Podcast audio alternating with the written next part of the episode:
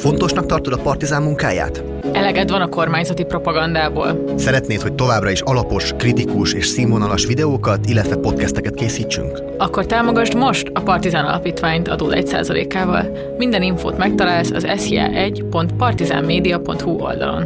Mert tudod, kérdések nélkül nincs változás.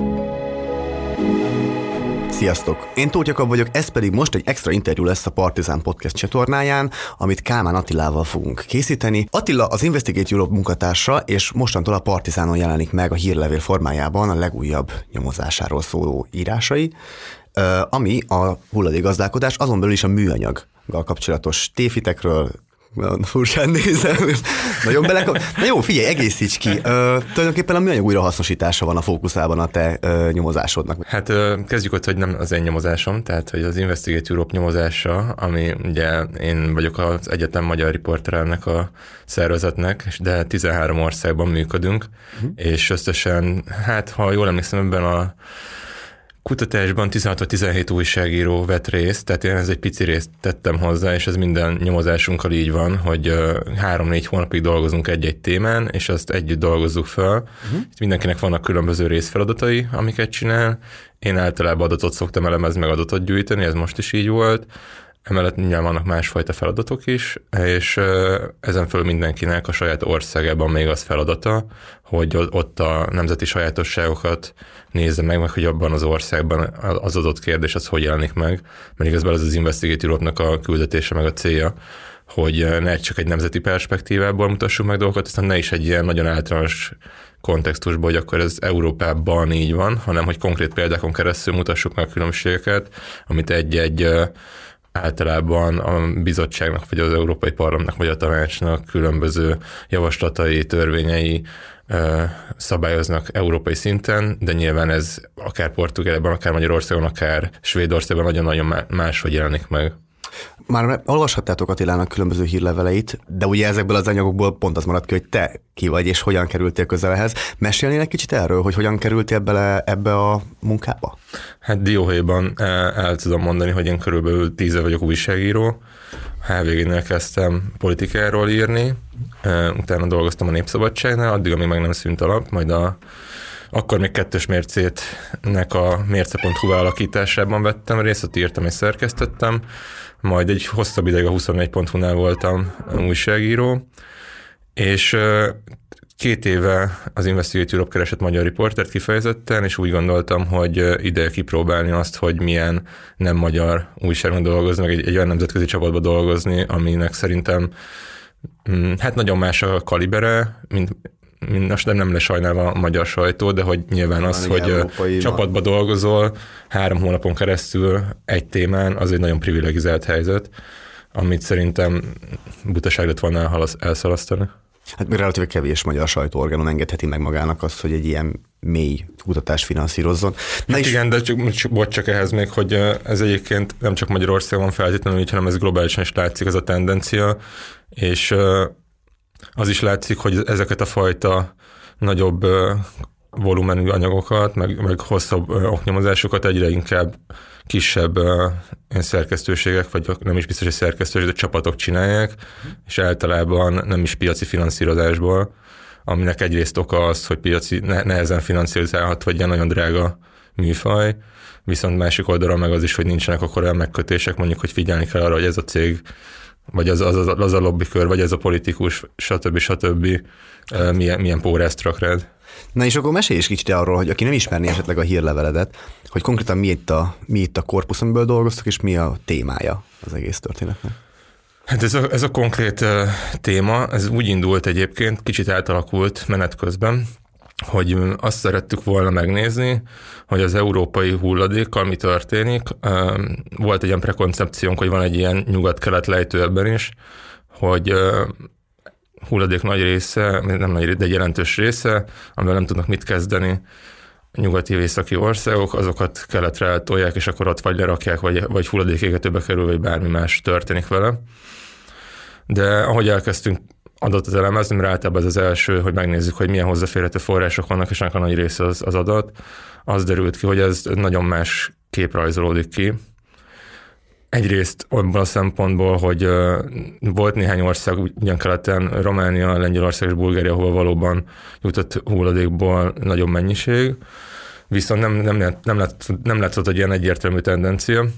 Sokkal inkább azt tűnt problémásnak, hogy az Európán kívülre kerülő hulladékkal mi történik, olyan országban, akiknek sokkal kevésbé fejlett az, mondjuk az újrahasznosító kapacitása, vagy az egész hulladékgazdálkodása kevésbé fejlett, és nyilván az egy érdekes helyzet, vagy hát morálisan is elgondolkodható, hogyha egy fejlettebb ország nem tud mit kezdeni a saját hulladékával, akkor miért gondolja, hogy egy fejletlenebb ország ezzel majd tud valamit kezdeni. És akkor ilyen irányba ment ez a dolog. Majd leszűkítettük a műanyagra az, az egész kérdéskört, azért, mert mindenki, akivel beszéltünk, azt mondta, hogy ez a legproblémásabb hulladéktípus, az összes többi fajta hulladék, most ha csak külön szelektíven gyűjtött hulladékokról beszélünk, mert a kommunális hulladék az egy más kérdés, azzal nagyon nehéz mit kezdeni újrahasznosítás szempontból, de az üvegből, papírból, fémből viszonylag könnyű újra terméket gyártani, úgyhogy az, az ugyanazt a funkcióját tölt be, mint korábban. És ezért többek között ezért a műanyag az egyik legproblémásabb dolog. És uh, aztán menet közben jöttek fel különböző témák, amiken különböző kisebb csoportokban dolgoztunk, és végül az az lett talán így a, a fő, ö, hát az egy, egyik fő ilyen ö, mondandó ennek az egésznek, hogy amit ö, sokan így úgy szoktak gondolni, hogy egy, egy megoldás, az újrahasznosítás, vagy úgy gondolnak rá, és ugye az Európai Unió is az újrahasznosítási, újrahasznosítási arányszámokkal az ászlaján megy előre, hogy majd így teszi körkörössé a gazdaságot, az igazából egy olyan csapdahelyzetet teremtett, ami az olaj- és vegyipari lobbinak kedvez, azért, mert ezek a célszámok a szakértők és igazából a bizottsági forrásaink szerint is tartatatlanok, és olyan megoldásokhoz kell uh, nyúlni, ami más szempontból káros a környezetre. Arányaiban, hogy nem, vagy nem, nem tudom, hogy konkrét számadatok most a fejedben vannak-e, de hogy arányaiban milyen arányokról beszélgetünk? és nem tudom pontosan mire, milyen arányokra kérdezel rá. Hát akár a, akár a, a újrahasznosított műanyag milyen arányban kerül újrahasznosításra, milyen arányban megy a kukába, vagy mm-hmm. maradott a szemétben, akár a célszámok tekintetében. Jó, közelítéseket tudok mondani, mert az is, az is érdekes szerintem, most nem, nem menjünk bele a technikai részletekbe, hogy nagyon sok adat van hulladékról, műanyagról, de minél inkább megnéztük, hogy hogy gyűjtik ezeket az adatokat. Beszéltünk szervezetekkel, akik ennek a feldolgozásába segítenek, statisztikai szakemberekkel, az derült ki, hogy nagyon sok a bizonytalanság.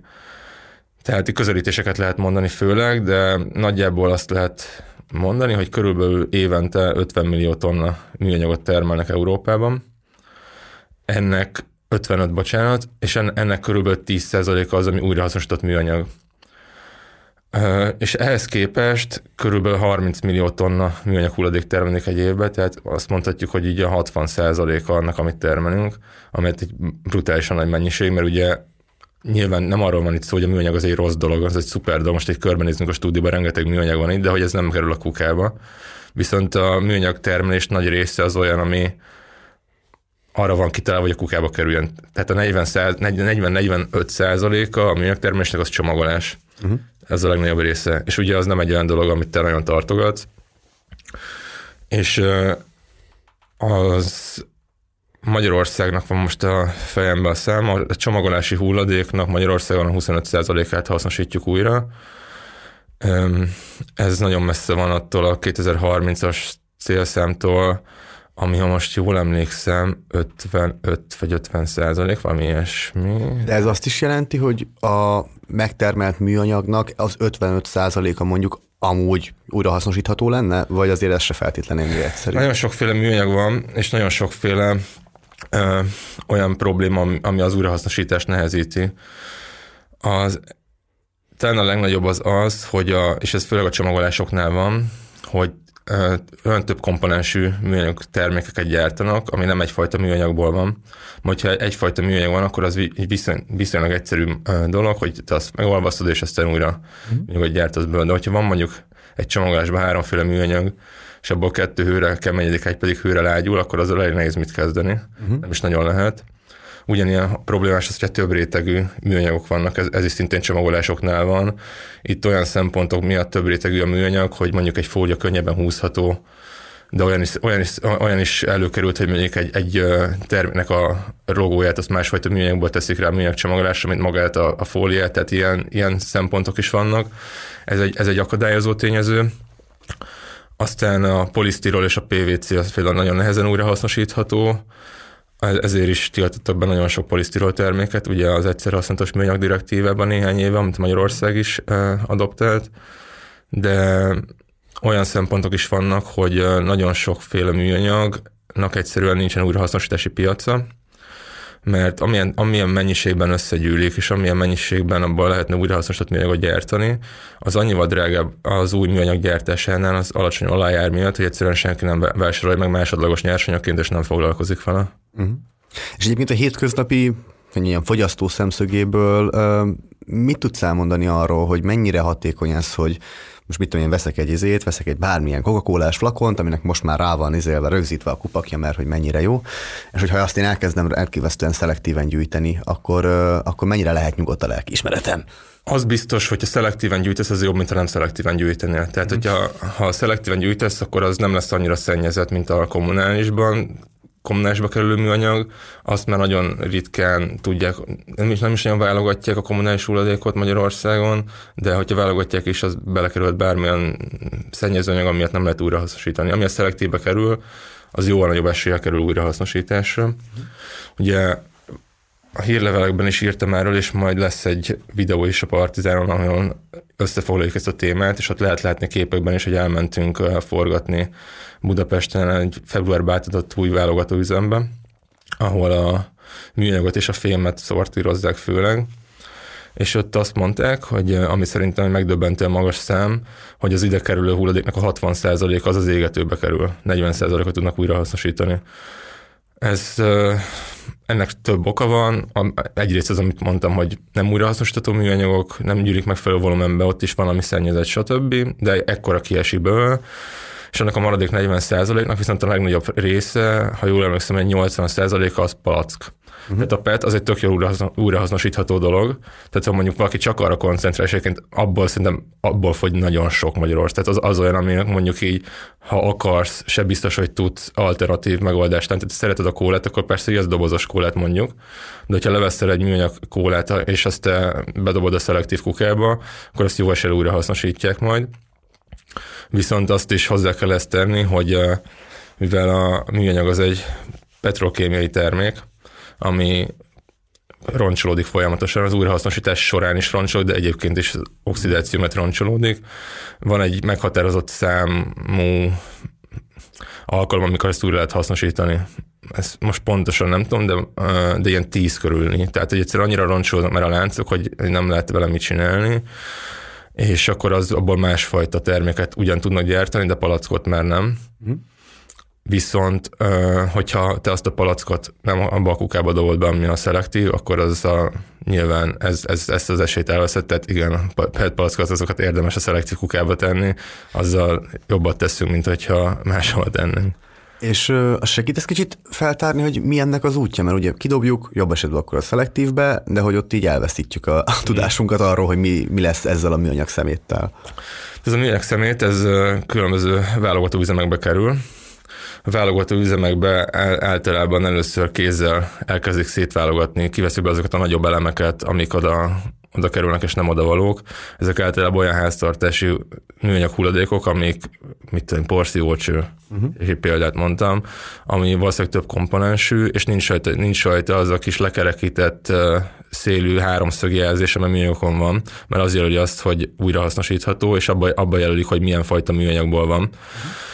És hogyha ez nincs rajta, akkor igazán nem tudják, hogy mi van benne, nem tudják hova rakni. Ezeket mondjuk viszonylag gyorsan az elején kiszedik majd átmegy az egész egy ilyen nagyon hosszú uh, labirintusszerű futószalagrendszeren, ahol mindenféle műszerekkel ezt is szétválogatják, a fémet mágnesezhető és nem mágnesezhetőre szétszedik például a minyokat, azok a súly szerint, mit tudom én, ilyen mindenféle rázó eszközökkel forma szerint szétbontják, és akkor ezt utólag még kézzel egyszer, egyszer át, átmennek rajta utóválogatásba, Ezeket aztán bálába rakják, ezek már ilyen homogén műanyag típusok, és ezeket, mivel ezek ugye másodlagos nyersanyagok, amik aztán újra lehet hasznosítani, ezeket különböző hulladékgazdálkodási cégek megveszik, és akkor vagy újra hasznosítják, vagy pedig eladják olyan cégnek, aki majd újra fogja hasznosítani. És akkor ez valamilyen termékként ismét kikerül a piacra. A, PET például az olyan jó esélye a palackra lesz, de van ez a úgynevezett ilyen vegyes műanyag hulladék, ami vegyes csomagolási hulladék, ami mindenféle van, azok általában nehezebben hasznosíthatók újra, és ezeket ilyen műanyag gyöngyök kialakítják, ami, amit aztán olyan műanyag termékekben használnak, ami például az építkezéseken látsz ezek a nagy műanyag lapok, amikbe belállítják ezeket a kordonokat, tehát ilyesmiket tudnak belőle gyártani. És mi a helyzet azzal, amit mondtál is, hogy a prekoncepciótok volt, hogy létezik egy ilyen kelet-nyugat lejtő mm. a országhatárokon átlépő műanyag szeméttel kapcsolatban. Mit tapasztaltatok, vagy mit, mit találtatok, mi van ezzel? Hát ez, az a helyzet, hogy a műanyagot biztosan, szerintem a többi hulladékot is, de az most nem vagyok biztos, mert kevesebbet foglalkoztunk vele, úgy lehet csak exportálni legálisan, hogy ezt újra hasznosítják. Üm, és uh, tudjuk, meg hát szakértők is mondták, és ez uh, így is van, de nem tudtunk ezzel nagyon mit kezdeni, hogy nagyon magas az illegális kereskedelmnek az aránya, nem igazán tudja pontosan senki, hogy mekkora. Majd el fogunk jutni a kérdésedik, csak uh-huh, kicsit uh-huh. messzeről kezdem. Szóval, hogy nagyon sokféle módja van annak, hogy úgy exportáljanak hulladékot, akár műanyag hulladékot, hogy azt mi nem tudjuk, hogy műanyag hulladék. Ez úgy történik, hogy minden szállítmánynak van egy kódja, és az, hogyha ez egy műanyag kód, akkor az elvileg újra kell hasznosítani, és regisztrálják a statisztikában.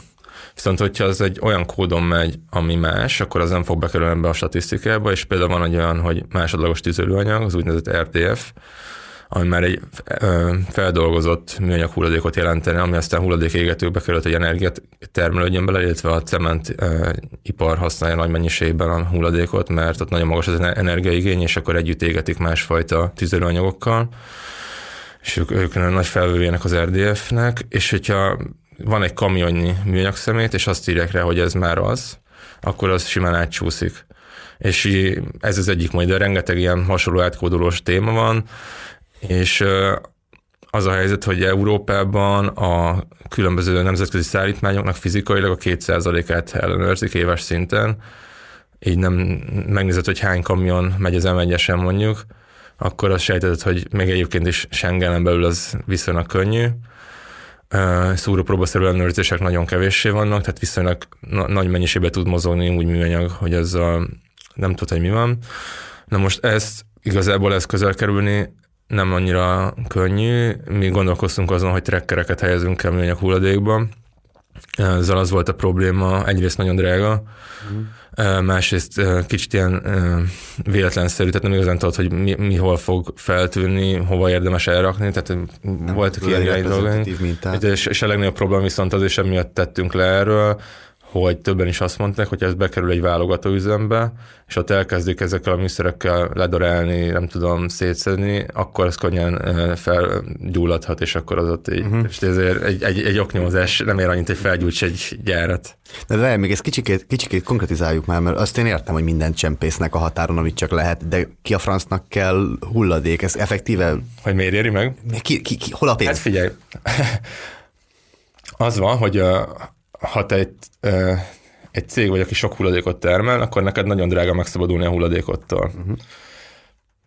Ha azt, mond, azt mondom, hogy Magyarországon 6000 forint tonnánként letenni a hulladékot, uh-huh. és oda, oda megyek, neked van egy céged, és én azt mondom, hogy figyelj, 3000 forintot nekem fizetsz tonnánként, és elviszem tőled, akkor te spórolta 3000 forintot. Uh-huh. Nekem abból a 3000 forintból, amit kaptam érte, annál, hogy profitom legyen, olcsóban kell megoldani, hogy ez a hulladék valami, valami történjen vele. A legolcsóbb az, hogyha én azt valahova csak kidobom. Uh-huh.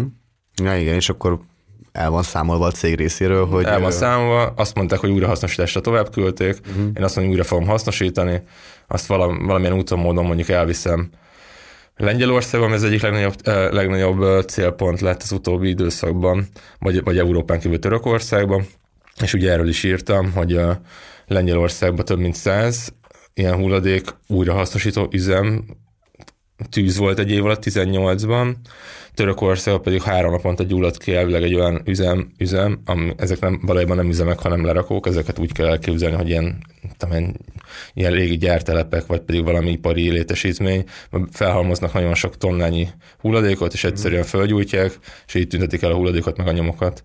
Ja, és akkor így ugye végsősorban a cég az spórolt, az, aki pedig a környezeti bűncselekményt követte el, az pedig úgy kerül, az a cégtől megkapott pénznek egy apró hányadáért illegálisan szabadult meg a hulladékától.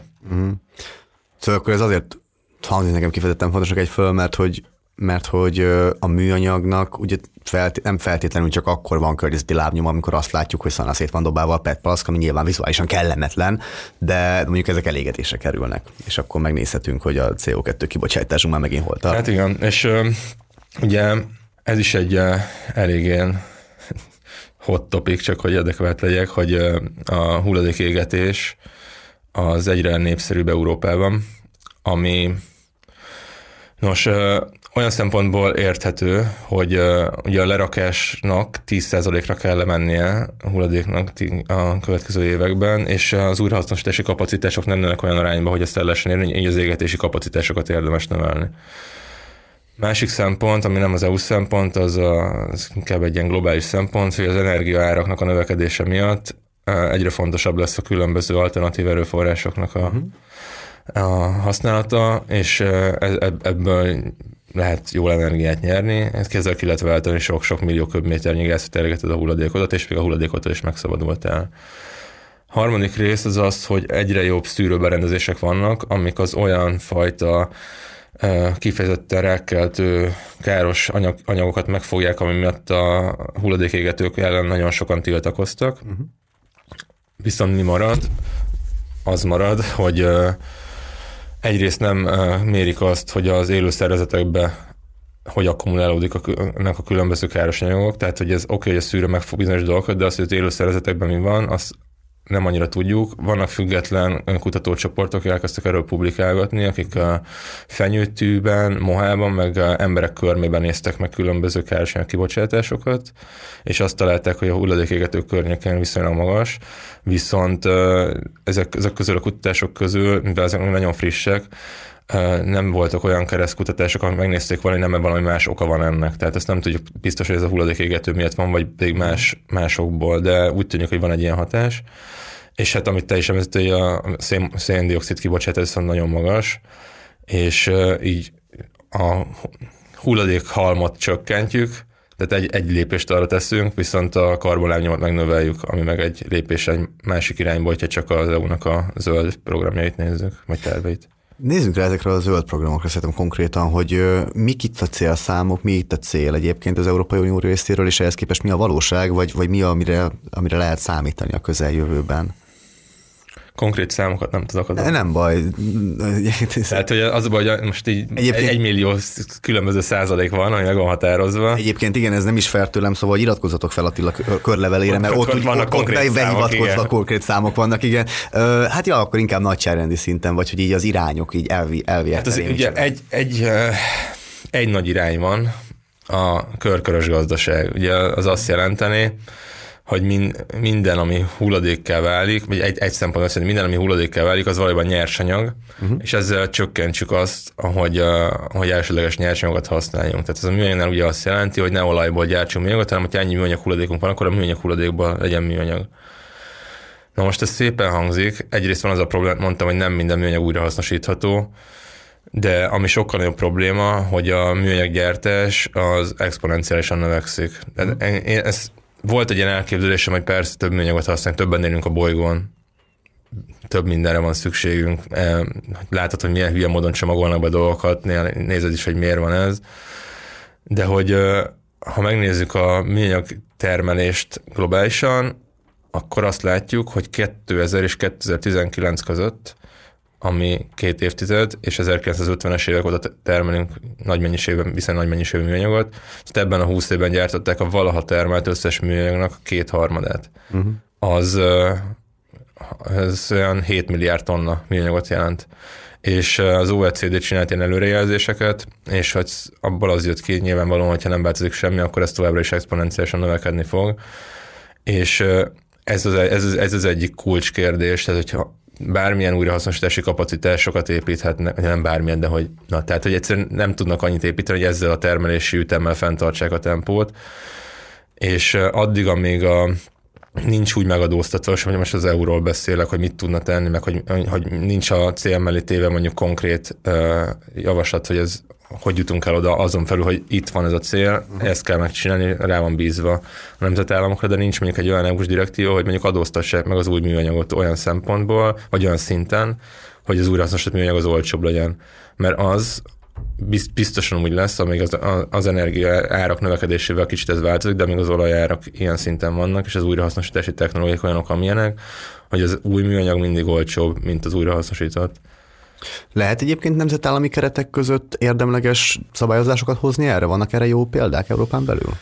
Igen, egyébként például a norvég példa, amire többet is írtam, az, az egy ilyen dolog. Ott kifejezetten a PET palackokra van egy nagyon jó politika, az úgy néz ki, hogy ott egy nagy betétdíjas rendszer működik visszaváltógépekkel, amik itt működik, amiket látsz, mondjuk bemész egy szupermarketbe, és ott van az üvegeket vissza csúszat, ugyanez palackokra. Ez egy egyrészt a fogyasztókat ösztönzi, viszont ez ki van egészítve azzal, hogy viszonylag magas az adója annak, a, aki PET palackat vagy gyárt, vagy pedig a terméket abba forgalmazza, uh-huh. és akkor, hogyha magas visszagyűjtési arányt ér el, akkor ez az adó akár nullára is csökkenthető. Tehát, hogy nem csak, az, nem csak a fogyasztók, hanem a cégek és a gyártók is arra vannak kényszerítve, financiális, vagy hát, hát érdekeltek abban, adó, hogy adó, adókkal, hogy érdekeltek abban, hogy visszagyűjtsék, és akkor erre nyilván erőfeszítéseket is tesznek. És ezzel szemben megnéztük Olaszországot, ahol ami azért volt érdekes, mert az olaszok uh, használják a legtöbb PET palackot Európa, de kimagaslóan, iszonyat mennyiségű ásványvizet isznak. Meg, meg, 40 fokba áll. Igen, meg, meg, meg, meg, az egyik legnagyobb műanyag gyártó cég az olasz, tehát hogy mm. azért ott is van egy ilyen összefüggés, hogy lehet, hogy látsz ö, ö, olasz ásványvizeket magyar boltokban és üvegbe, de hogy ez Olaszországban műanyagban fogod látni. Uh-huh. De lényeg a lényeg, hogy ott nem működik ilyen betétdíjas rendszer, csak éppen elkezdték ezt működtetni, és ott 30% körül van ugyanez az új, azt nem tudom, hogy mondtam, hogy Lengyelország, vagy Lengyel, Norvégia 95% a PET újrahasznosítás arány, oh. ami iszonyatosan magas. Olaszországban 30 környékén van. És van egy ilyen elég erős törés Észak-Európa és, és dél között betétdíjas rendszerekben, és ez főleg azért van, mert ez egy viszonylag drága dolog. Tehát az, azzal, hogy a cégeket erre kényszeríted rá, és itt cégeket kényszerítesz erre rá, hogy meg a visszagyűjtésben is érdekelté téve, azt valahogy a déli szegényebb országokban nem sikerült elérni, mert valószínűleg nagyobb lobby van a cégeknek, nem, nem, nem tudtak úgy elbánni velük a helyi központi kormányzatok, mint, mint uh-huh. Észak-Európában, de ugye erre is van EU-s direktíva, és Magyarországon is elvileg jövő január 1-től el kell indulni egy ilyen betétdíjas rendszernek. Oh. Vagy egyébként ez az érdekesebb, hogy ez most kicsit ilyen visszalépésnek hangzik nekem, mert még vannak ilyen halvány emlékeim gyerekkoromból, amikor még így volt ilyen kétszer olyan vastag üdítős műanyag flakon, mint amiket most és az, ami talán betétdíjas is volt, de mm. hogy akkor ez így eltűnt, most meg akkor visszajön? Vagy ez nem ugyanaz a történet? Ez hasonló történet. Betűdíjas rendszerek azok voltak, ugye üvegre kifejezetten ez egy drága dolog. Ugye eleve ott indul az egész sztori, hogy ami régen legtöbb ilyen üdítőt, meg nem tudom, italt, azt üvegbe árulták, és aztán kezdték el műanyagba árulni. Tehát, hogy megnézed, vannak ezek a képek, amik szoktak így menni, hogy hogy változott a Coca-Cola üvege 1880 óta, és akkor az elején barom csak üveget látsz. Uh-huh. És ugye a műanyag annyira egy olcsó dolog, hogy akkor így erre mentek el a, a élelmiszergyártók, hogy hát lehet műanyagba is rakni, akkor miért raknánk műanyagba? És on, onnantól kezdve, hogy ilyen, ilyen olcsó az egész, és ilyen könnyű gyártani, akkor rájöttek arra, hogy akkor miért gyűjtenénk ezt vissza, hát, hát végtelen mennyiségben tudjuk olcsón gyártani, nem fogunk ezzel szarakodni, hanem mm. akkor öntsük az egészet a piacra. És ugye évről évre szoktak lenni ilyen felmérések, amikor uh, végigmennek valamilyen partszakaszton, és azt találják, hogy igen a Coca-Cola, igen a Nestlé, igen az Unilever, Hát, hogy azok a cégek, akik nagy mennyiségben dobnak ki terméket műanyagcsomagolásban, nekik a termékeiket találják meg a természetbe is, és nyilván ezek a cégek próbálkoznak greenwashinggal, és mondják azt, hogy ők újra hasznosítják a csomagolások ennyi meg ennyi százalékát, meg ez, ez a nem tudom, samponos flakon, ez az óceánból kihalászott műanyagból készül, de hát kinek a szemetét kell újra hasznosítani. Mm. hoztam egy idézetet az egyik hírleveletből, amit a Changing Markets nevű szervezetnek a kampányigazgatója mondott, ezt még egy fél mondatba kitérni rá, hogy ez pontosan micsoda, ez a szervezet. Ő azt írja, hogy meg kell szüntetnünk azt az illúziót, hogy ezeket a dolgokat újra hasznosítják. Ha műanyagot vásárolsz, és azt hiszed, hogy újra hasznosítják, amikor kidobod, az egészen más érzés, mint amikor tudod, hogy a hulladék lerakóba végzi, vagy elég. Ebben nekem az ütötte meg egyébként a fülemet, vagy az, ami, ami érdekes volt, hogy itt is a, vagy mondjam, alapvetően azzal érvel, meg az a, az a mondás, hogy te vásárolsz, te kidobod, te ezt meg ezt érzed. Szóval, hogy a fogyasztóra van rakva a, a gondolkodás, hogy akkor mi gondolkodjunk úgy, hogy hogyan fogyasztunk meg társai, holott igazából itt vannak olyan multi cégek, amik tényleg cseszik a, a bolygónkat műanyaggal, eszméletlen mennyiséget termelnek, mint ahogy mondta is az elmúlt két évtizedben többet, mint eddig valaha. Szóval, hogy ja, itt vannak ezek a cégek, amiket láthatjuk, hogy lehet még nemzeti, nemzetállami kereteken belül is valahogy érdekelté tenni abba, hogy ha más nem a körkörös gazdaság felé tegyenek lépéseket. Miért a fogyasztói identitásra van már megint felhúzva ez a történet? Hogy látod, mennyire, mennyire jó ez az irány? Changing Markets egy olyan uh, think tank NGO között levő szervezet, amely különböző szociális meg kérdéseknek nézi meg az ilyen gazdasági vetületeit. És igen, ez, mondjuk ez, én nem gondoltam, hogy ez, ez az idézet, ez, ez mondjuk a fogyasztókat uh, ostorozza, de lehet így is nem, nézni. Ez nem. igazából csak az, úgy került bele, hogy, hogy gondolkodj, tehát hogy van egy ilyen elképzelés, hogy amit, amivel kezdtük is, hogy kidobom a PET palackot a szelektívbe, és akkor minden megvan a PET palacnál, ez megvan, de viszont de viszont, igen, szóval de, nem baj az. de van egy csomó olyan műanyag csomagolás, nem lehet mit kezdeni, amiről beszéltünk korábban, és uh, most ezzel nem menjünk át újra, de igen, szerintem ez egy tök fontos dolog, hogy lehet beszélni fogyasztói felelősségről, mert végső soron a kezeddel szavazol, amikor vásárolsz. Tehát, hogy a, egymás mellett van a műanyagba csomagolt valami, meg a nem műanyagba csomagolt, vagy te leveszed azt a nylon zacskót, vagy nem veszed le, az a te döntésed tud lenni. Viszont azt is látni kell, hogy a legtöbb olyan csomagolásmentes bolt, vagy csomagolásmentes termék az általában sokkal drágább, tehát egy nyilvánvalóan van egy ilyen osztályaspektus a dolognak, hogy ki az, aki megengedheti magának, hogy tudatos vásárló legyen. Uh-huh.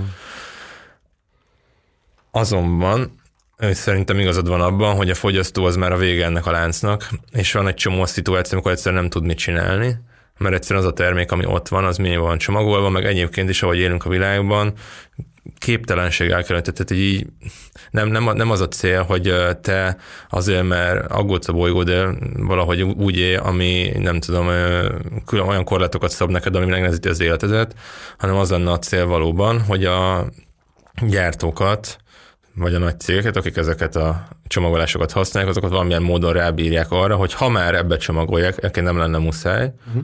mert ugye vannak alternatívák, amik ugyan drágábbak, de hát miért tehetnék abba, lásd üveg, akkor ezzel valóban kezdjenek már valamit. És egyébként az Európai Uniónak van is erre szabályozása, amit egy Magyarország még bőven a csatlakozás előtt 95-ben úgy, ahogy megcsinált, ezt hívják kiterjesztett gyártói felelősségnek kiterjesztett gyártói felelősség az azt jelenti, hogy amikor te olyan csomagolást gyártasz, ami ugye hulladék lesz, akkor elvileg neked olyan mennyiségbe kell finanszírozni az, az államot valamilyen adón vagy más módon a csomagolás, a, a piacra került csomagolás után, ami a, annak a csomagolásnak a teljes életciklusának a költségét fedezi. Tehát a begyűjtés, szortírozás, újrahasznosítás, akár lerakás, de hogy ez kifejezetten az újrahasznosítás felé terelő dolog lenne. Na most a gyakorlatban ez nem működik.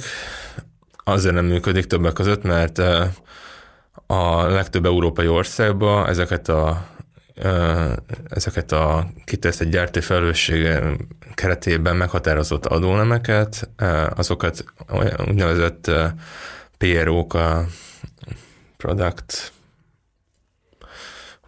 valami organization, oké, okay, ez a rövidítése, nem foglalkoztam mélyebben ezzel a dologgal, de hogy ők határozzák meg, hogy mennyi legyen ez a pénz. Tehát igazából ja. azok, akik, akik gyártják, ők mondják meg, hogy mennyi, mennyi, mennyi is szükséges erre, és ez valamiért nem lép közbe senki, de amúgy figyelj, haver, ez így nem elég, tehát hogy így baromi kevés.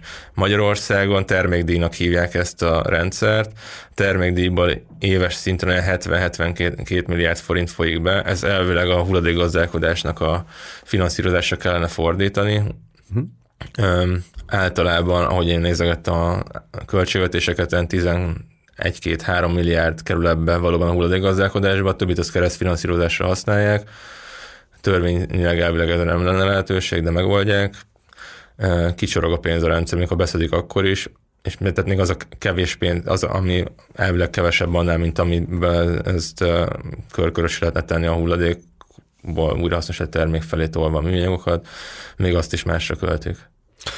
Uh, ugye ez a műanyag probléma, ez, ez egy olyan zöld kérdés is egyben, ami talán kevesebb figyelmet kap, viszont az ilyen greenwashing kampányoknak így erőteljesen a, a témája szokott lenni, szóval hogy én az újrahasznosítás kapcsán sem a fémről, sem az üvegről nem nagyon hallottam annyit, mint a, mint a műanyagról mostanában. Ugyanez a helyzet például mondjuk a széndiokszid kibocsátással a egyéb zöld programokban. Hogy látod, hogy mennyire, mennyire van helyén az, hogyha mondjuk ez egy ilyen hipotetikus feltételezés, hogy mondjuk azt mondjuk, hogy ha környezetvédelemre gondolunk, akkor mondjuk 60%-ban a CO2 kibocsátás jut eszünkbe, és akkor már egy 40% oszlik még meg, meg annyi dologgal, többek között a műanyag szemét uh-huh. kérdésével. Szerinted ez nagyságrendileg, súlyozásilag jól van így, vagy, vagy nagyobb hangsúlyt kéne kapjon például a műanyagnak a kérdése? Alapvetően összefüggnek azok a dolgok, tehát például azt lehet tudni, hogy a műanyag gyártás és hulladékkezelés az a európai CO2 kibocsátásnak az olyan 10%-áért felelős. Uh-huh. Ez egy viszonylag magas szám. Uh-huh. A CO2 kibocsátásnak, meg a különböző üvegházhatású gáz kibocsátásnak van egy elég egyértelmű hatása, amit tudunk monitorozni, ami olyan, ami az egész mm, globális ökoszisztémára olyan hatással van, ami világos, hogy miért, miért baromi veszélyes. A műanyag, az, ahogy mondtad, ronda, hogy el van dobálva, ami sokkal nagyobb probléma, és még igazából nem lehet pontosan, vagy hát ez is nagy probléma, meg az is nagy probléma, hogy ez, mit tudom én, belegabajodnak a műanyag hálóba állatok, meg ki kell szedni olyan döglött bálnákat a partokról el kell húzni, meg 40-50 kg műanyag a gyomrában, tehát ilyen hatása is vannak. A, olvastam egy tanulmányt, amiben ilyen 8000 és 1000 közé teszik azoknak a fajoknak a számát, amiben olyan mennyiség, nyilván főleg tengeri fajok, olyan, olyan műanyag szennyezésnek vannak kitéve, hogy a kihalásukat veszélyezteti, ami nyilván megint egy olyan ö, környezeti hatás, aminek messze menő következményei lehetnek. Most ne térjünk ki, hogy miért, de ami, ami viszont keveset tudunk, és, és, és valószínűleg problémás, az a mikroműanyag, ami ugye a, a műanyag hulladék fontosan degradálódik a környezetben, egyre kisebb és kisebb szemcsékké. Ezt, ez bekerül a halakba mondjuk, hogy beszéljünk erről konkrétan, és ez innen is, meg egyébként abból is, hogy az öntöző vízbe is bekerül, így van különböző öntözött terményekből is, olyan mennyiségű műanyag kerül belénk, hogy szokott lenni ez a közszél, mint egy bankkártyát ennek meg hetente. Uh-huh. Na most azt, hogy műanyagot eszünk, az nem hangzik jól, de ide igazából nem is tudjuk pontosan, hogy ez mit okoz. Uh-huh. hogy így szoktak lenni ezek a mémek, hogy a nem tudom, nagyapáink azbestot izé, szívtak be, a nem tudom, a szüleink dohányfüstöt, meg műanyagot, és így van, majd később derül ki, hogy, hogy milyen, milyenek a hatása. Vannak ilyen különböző longitudinális vizsgálatok, amik nézik ezt, hogy a, az a mennyiségű műanyag, ami bekerül a szervezetbe, az mit okoz. valószínűleg nem jótékony hatású, de azt nem tudjuk, hogy, hogy pontosan ennek milyen élettani következményei vannak. Ez egy valami egy elég direkt környezeti hatás. A másik az az, hogy a, az, a, az a kb. 10 milliárd tonna műanyag, amit mondtam, hogy gyártottunk, az annak az annak a 10 milliárd tonnának a 10 milliárd tonnája van valamilyen formában a környezetünkben. Ugye olyan lassan bomlik le, hogy az, amíg mi élünk, addig az összes még, amit gyártunk, az valamilyen formában a környezetben lesz. Mm. Na most ez, ahogy kell lerakjuk, akkor az a, kör, az a talajba fog beszivárogni, ha a tengerbe kerül, a tengerbe fog valamilyen uh, károkat okozni, tehát hogy ezek, ezek a dolgok azok olyanok, amikkel nem annyira lehet mit kezdeni, ha már a természetben van a műanyag, nem tudjuk kiszipkezni onnan, és ez az, amiről keveset tudunk, hogy ez mihez fog pontosan vezetni. Miközben ezen dolgoztál, mi volt egyébként a legmeglepőbb dolog, amire, amire rá tudtatok világítani? Nekem egyrészt meglepő volt, az, nem volt egy ilyen elkezdősem, ez újrahasznosítás, ez milyen fasz a dolog, mm. és hogy ez milyen, milyen pici mértékben működik, és mennyire egy ilyen önbecsapás valamilyen szinten. Azért, azért gondolkozom, hogy a válasz közül, mert igazából az, hogy te szelektíven nyújtasz egy jó dolgot, nem akarok ez ellen beszélni. Hát ezt az elején leszögeztük, hogy mi mindig igen, jobb, mint szanaszét igen, dobálni. De, de, de, de azt, hogy ezzel milyen harcot vívsz, és hogy ezt a, a, az EU-nak a zöld programja is, az mennyire egy ilyen csapdahelyzetet teremtett saját magának, az, az nagyon meglepő volt illetve az volt még számomra nagyon meglepő, hogy mennyire nincs dokumentálva az, hogy hogy utazik a műanyag országok között, és hogy mennyire egyszerű eltüntetni azt, ami, amire hát igazából nincsen szükséged. Uh-huh. Na és mesélj még egy kicsit arról, hogy, hogy mi, mi, mire számíthatnak a hírlevél feliratkozói a jövőben tőled? Hát amíg csak a műanyag most témánál maradunk, akkor még lesz egy uh, levél, ami arról fog szólni, hogy a hulladék égetés az hogy alakul Európában, és uh, milyen veszélyek vannak, és milyen lehetőségek vannak ebben. Uh, és lesz még egy az úgynevezett kémiai újrahasznosításról, uh-huh. ami egy viszonylag új dolog, és azt jelenti, hogy a műanyagokat, azokat is, amik viszonylag szennyezettek, lebontják egészen molekuláris szintre egy, egy vegyipari folyamattal, és ebből gyártanak újra műanyagot. Na most ez az úgynevezett az egyik ilyen folyamatnak az hogy pirolízis, ezt nagyjából a 60-as évek óta ismeri a vegyipar, használják is különböző dolgokra, műanyag újrahasznosításra nem használják, azért, mert nem éri meg és nagyon sok dokumentumot szereztünk az Európai Bizottságtól, különböző lobby szervezetek és a bizottság különböző kabinettjeinek a találkozóira, és ebbe az, az derült ki, hogy, hogy valamiért nagyon nyomatják ezt a kémiai újrahasznosítást különböző nagy vegyipari cégek, akik ugye egyszerűen azt mondják, hogy ez, ez nekik nem éri meg.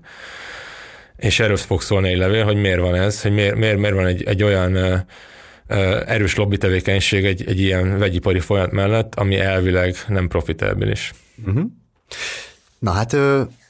Ja, és bocsánat, Igen? még egy dolog, hogy ugye ö, lesz még erről az egész műanyag kérdésről egy videónk majd, ami a legfontosabb kérdéseket fogja összefoglalni, mert négy hírlevélben és azon felül is egyébként ö, foglalkoztunk és annyit már elárulhatok, hogy a következő téma az pedig uh, szintén ilyen környezeti téma lesz, és ritka földfémek bányászatával lesz kapcsolatos. Mm-hmm.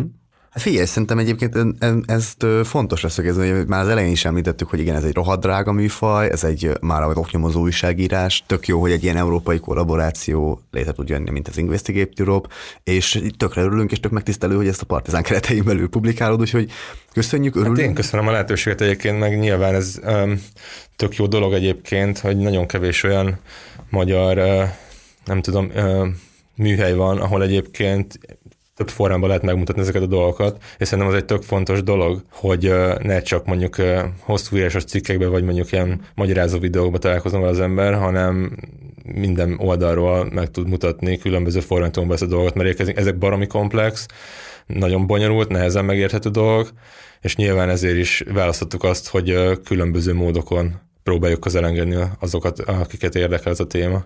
Igen, és hogyha kíváncsiak vagytok a konkrét számadatokra, kíváncsiak vagytok arra, hogy pontosan hogyan épülnek fel ezek a rendszerek, illetve Attila munkájára, akkor iratkozzatok fel a hírlevélre, ehhez minden linket meg fogtok találni a, a podcast leírásában. Én pedig köszönöm szépen a figyelmeteket. Tudjátok, idéntől már fel lehet ajánlani a Partizán számára is az adótok 1%-át. Ezt meghallgathattátok a jó kis szignált, amit felvettünk Súsznori kolléganőmmel a adás elején, de ezért elmondom még egyszer. Ehhez is lent lesznek a linkek, úgyhogy iratkozzatok fel Attila hírlevelére, és hallgassatok minket legközelebb is. Sziasztok! Sziasztok!